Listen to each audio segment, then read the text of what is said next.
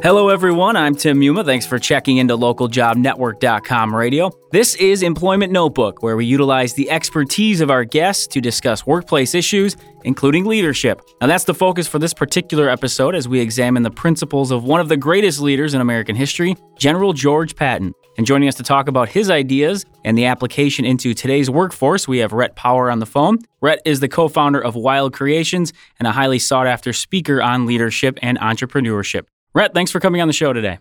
I appreciate you having me. It's great to be on. Now, as we touched on briefly before uh, coming on air here, uh, everyone has their own idea of leadership. And as I said, you are seen as an expert in this field. So how do you define what leadership is? Well, to really boil it down, I mean, the, the the purpose of a leader is to inspire and to get everybody pulling in the same direction in a cooperative fashion. And, and I think really to fulfill the mission of the organization and the goals of the organization. And so to get everybody to, to go in that right, you know, everybody on course, focused on the same goals. Uh, and I think that's really the core thing that a leader has to focus on is getting everybody pulling in the same direction. So with your definition of leadership there, you talked about the idea of inspiring. And of course, when we talk about General Patton, it, it seems obvious, okay, in an army setting, you can inspire these individuals. So how can you make that transfer? How do you compare inspiring and leading in an army setting versus in a today's workforce, for example? Well, I think C E Os and generals all have a mission. And whether you're leading an army, whether you're leading a, a, a team in the corporate world, you all have a mission, and I think you look at some of Patton's principles of command and management and principles of good health and principles of making decisions and, and principles for success, and I think they easily translate into the business world. I mean, you know, you want a C E O to lead by example. You want a C E O to promote good health and good uh, work ethics and, work, and good work habits, uh, uh, life habits. You want the C E O to have good decision-making skills and, and judgment. And so I think I think it's a very easy transition and very easy for businesses and C E Os to take some of the principles from military leadership and, and translate them into the workplace. I, I think you're definitely right. And I, there are a couple of uh, of those principles that you mentioned a little bit there I wanted to ask about and maybe translate them into Uh, the current workforce and how that might relate to give people an idea, a tangible idea of how that might work. So I was just going to actually ask you about a couple of these uh, that stuck out to me and just maybe see uh, how we can relate those for the people out there that are listening. Sure. The first one I thought was was interesting. Um, you mentioned principles of command and management, and this was one that was underneath that uh, header, uh, was to always be alert to the source of trouble. What do you take from that? How do you translate that into you know, the corporate world or into sort of a, a work setting? Well, I think Patton was a brilliant uh, strategist, and I think he always knew where his weak spots were. Mm. He always knew where he was vulnerable, and I think he always knew what the enemy was up to and, and what they might do. He always anticipated what they might do. So I think as a C E O or as a business leader or a manager at every level it, it, in business, you have to know, for example, if you're a manager, where your weakest, where your weakest, what your weakest team member is hmm. and what their weaknesses are. I think you also have to know what your competition is doing. And you know, even if you're an entrepreneur and you have a, a, a pizza shop down in the corner, you've got to know what Pizza Hut's doing, you know, across town. Mm-hmm. You know, so you, you've got to always know what's going on in your environment and where you're weak, weakest and where you're strongest, and and understand what you can do to to do better and to, to succeed. Another point that he has here as a principle, and that obviously goes to the idea of leadership and, and maybe doling out responsibility, is that every leader must have the authority to match his responsibility. Uh, how can you translate that for us? Because I feel it's a, a little vague in what he's talking about, but maybe you can give us an idea of, of specifically what that would entail. I think Patton believed in empowering his, his subordinates. Hmm. Uh, let them make decisions. Give them the tools to make those decisions. Give them the training. Give them the tools, the weapons, the the knowledge of what was going on, the intelligence, and let them lead their units. The same goes for business. You have to empower your your people and make them feel like they can make decisions. You got to give them the tools, the training, everything they need, the resources. But let them go out and, and make, make decisions. Let them lead. Let them take something, take ownership of something and, and feel like it's theirs so they can go out and, and perform. And that's hard. That's hard as a manager. I, I know I right. uh, experience this every day. You know, you got to let go a little bit sometimes and, and let people succeed. Well, and I was going to ask, do you think that is, if not the most difficult, at least one of the more difficult things for a leader to do, especially maybe it's a smaller organization and, and you know, as a as a leader, a C E O, you have your hands on everything. I mean, do you see that as being one of those difficult tasks as a leader? I think it's very difficult. I mean, I, I have to come, I'm a control person, you know, and right. so I, you know, I have to, you know, I want to be involved in it. I want to be involved in the products in, in my company. I want to be involved in the products, the sales, the, the packing and distribution, but you can't. Mm-hmm. And, and it's, it is very hard. And, and, you know, you can actually, uh, I think sort of hinder creativity. I think you can hinder people taking ownership. So it is something that I think that C E Os and leaders in organizations really have to be aware of and try to give people the freedom to grow and, and take ownership of projects. Are there any quick tips you could offer up to those listening that maybe are struggling with that? I mean, maybe a, a first step or a nice piece of advice you could offer up? You obviously, you have to have leaders and you have to have people in your organization that can take charge and take ownership of things sure. that you trust. I mean, it's taken us years and years and years to build a team where, you know, we literally, I could walk out the door now and those guys could probably run the business without me, probably better, you know? Mm-hmm. So it, it, it takes a long time, I think, to build trust and build a team that, that you can trust to do the jobs that are needed. And so I think it comes down to building a team that you can count on. Right. I, I think that's a major step. I, I couldn't let go until I, I had a, we had a team that I, I really do feel like, you know, you could walk out, I could walk out the door, my business partner could walk out the door and it would run just fine. And that's, that's really the, the main thing.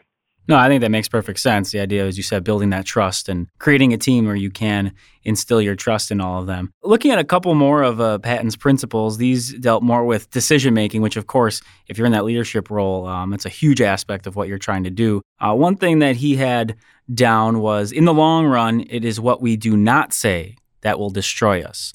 A little different take maybe on what other people might think. So he says it is what we do not say that will destroy us. What does that mean to you? I, in fact, I, I think that was a really interesting one. I, I'm thank, I appreciate you pointing it out. I think for him, it meant you, you can't be passive-aggressive and you can't let things boil up and you can't let, uh, you know, a lot of people tend to sort of internalize. I'm I'm bad at this as well, internalizing things mm-hmm. and letting it boil and boil and boil and boil. And I think for him, you know, I mean, Patton was, a, was notorious and probably was why, you know, in, in today's world, he never would have probably even made made it to the general uh, ranks because he said what he thought. And right. he said it right then and there, and he had no filter, essentially. Well, obviously, you have to have a filter, and you have to be, you know, cognizant of what you say. But I think getting things out in the open, talking about them, talking about problems, and getting it all out is is is really healthy and, and can help create better teams. It can help create an honesty and trust within an organization. And it makes people, you know, one of the things I really think is important here is you've got to have people in your organization that will tell you the truth and tell you what, not just what you want to hear, but what the, you know, what the truth is. Sure. And I think they've got to be, I think people have to feel like they can do that without getting in trouble, without it costing them their job or, you know, and, and I think that's what he's talking about. Right. How do you get to that point? Because I would think that is a difficult thing, especially if you're in that leadership position. Uh, we like to think, of course, we're making the right decisions. Everything's going swell. How do you instill in your employees that, hey, it's okay to talk about this, okay to give me that honest feedback so that we don't get stuck in a spot where we don't want to be down the road? I think it's a matter of communication. I think it's, uh, you know, one of the things that we do is we make a big effort to sit down with people every month. You know, you're not talking just to your frontline. Is it, let's say you're the C E O and you're not, you're not sitting down with just your frontline managers. You sit down with your, with everybody down that chain, down mm-hmm. that line. And you make a conscious effort to do it on a regular basis. I mean, we have lunches at, at the office every week. We sit down with everybody. You know, we're a smaller organization, but at the same time, this this is something a, a C E O of a major company can do.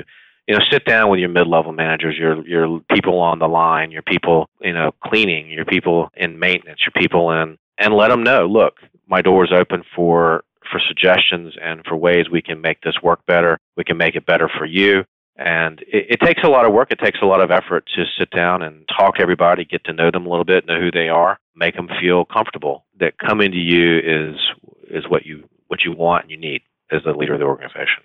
I think it's interesting you mentioned that, because I think that leads into another one of the principles that Patton had, and that was the idea that not only should you know what you do know, but also know what you do not know. The idea of, you know, you don't understand or know everything. How can this apply to a C E O or a leader in the corporate world? I think just acknowledging what you don't know. And, and I mean, one of the key things is, is I mean, we we brought in, I, I know when we first started our business, we brought in somebody that really understood shipping mm-hmm. and packaging and that whole process. And it was key for us to launching our business, because we were forced to distribute and package and mail our product. Uh, it was, we were forced into a distribution uh, situation that we had to, to take on, and we knew we knew nothing about it. Right. And, you know, we knew how we had the whole business side of it down, the selling and the and the concept, the pack, you know, but we didn't have the the logistics side down. And so, you know, acknowledging it and and, and looking for people who can fulfill that need or that, that expertise in the organization, you know, I think is okay. And, and you, you don't have to know everything. I think acknowledging that to your team is okay, because they feel more like then maybe they can give suggestions and help sure. and step up to the plate. And I think that's okay.